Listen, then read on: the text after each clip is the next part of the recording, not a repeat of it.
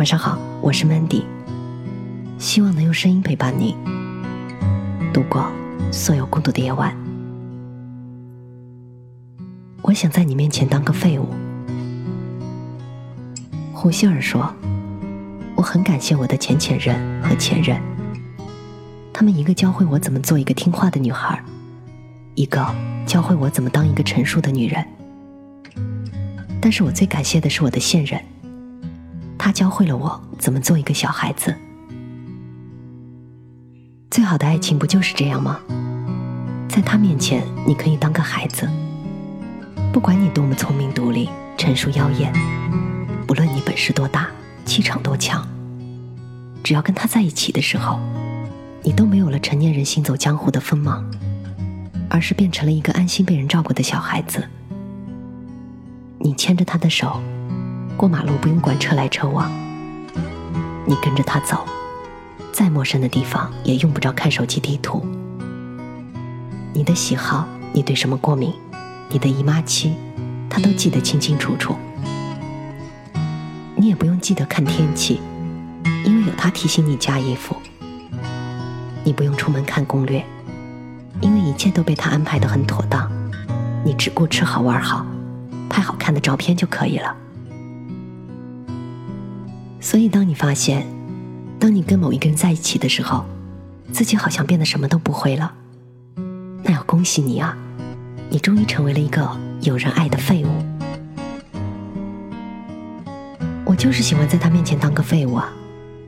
朋友苏苏是这样跟我说起老邱的。苏苏是那种大长腿、大卷发，踩着十几厘米高跟鞋走路带风的姑娘，做事向来快准狠。跟我在一起的时候，总嫌我不利落，什么事儿都恨不得给我弄好。可是当他跟老邱在一起的时候，画风就彻底变了。跟他们吃个火锅，我都被秀了一脸恩爱。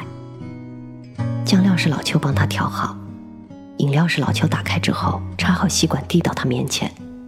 在吃之前，老邱还不忘找服务员要皮筋给他绑头发。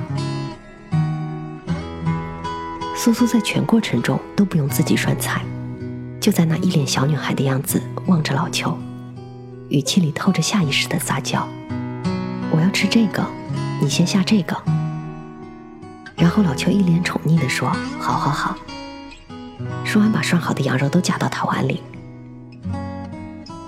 而对于忙活不停的老邱，苏苏就只顾着拖着下巴，眨巴着眼睛，不停地问：“这个好了吗？那个好了吗？”老邱一脸看女儿般的笑意说道：“还没熟，再等等。”其实老邱并不老，只有三十岁。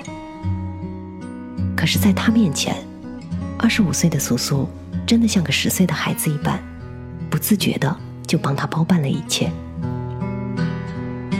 上个月，苏苏去北京出差一个礼拜，上飞机之前收到了老邱的短信，短信上这么写着。我给你行李箱里塞了胃药、口罩、暖宝宝、卫生巾，还有个迷你加湿器。北京太干燥，记得用啊！注意安全，到了联系我。想到老邱匆忙上班之前还帮他仔细检查了一遍行李箱，苏苏觉得他找到那个让他想结婚的人了。茫茫人海中。我们不就是在等着一个这样的人吗？你可以把自己安心的交给他，他愿意为你打点好一切。我一个人可以活得很好，但有了你，我可以像个孩子一样，活得更简单一点。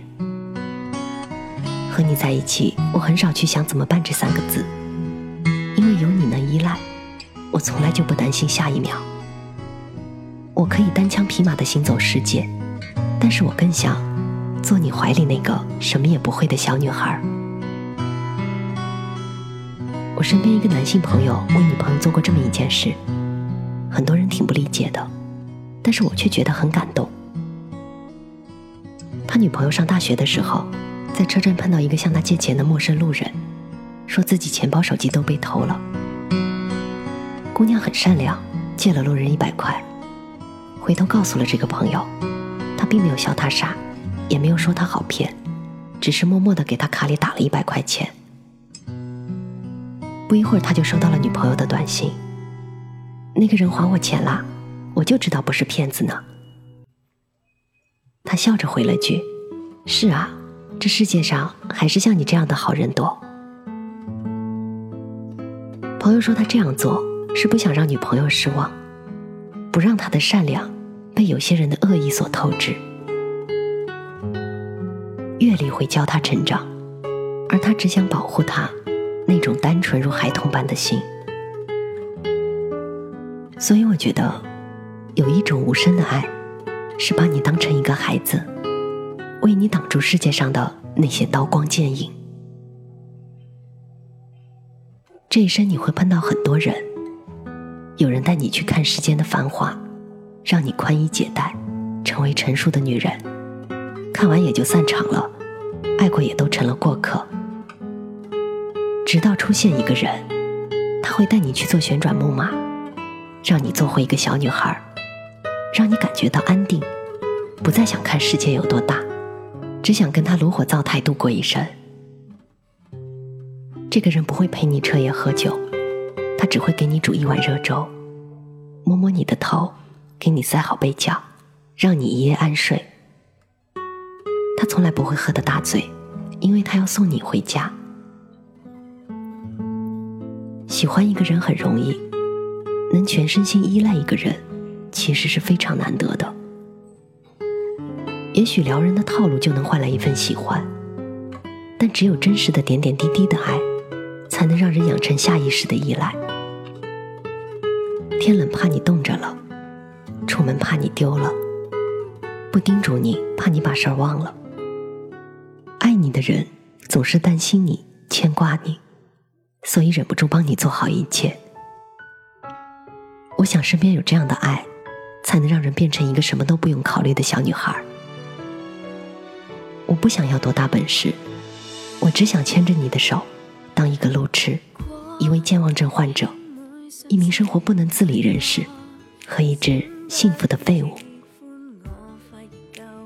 我是主播 Mandy，在每一个孤独的夜晚，我用声音陪伴你。希望从此你的世界不再孤独。自然没结果，没有好感怎会相亲相爱？大个只是掩饰，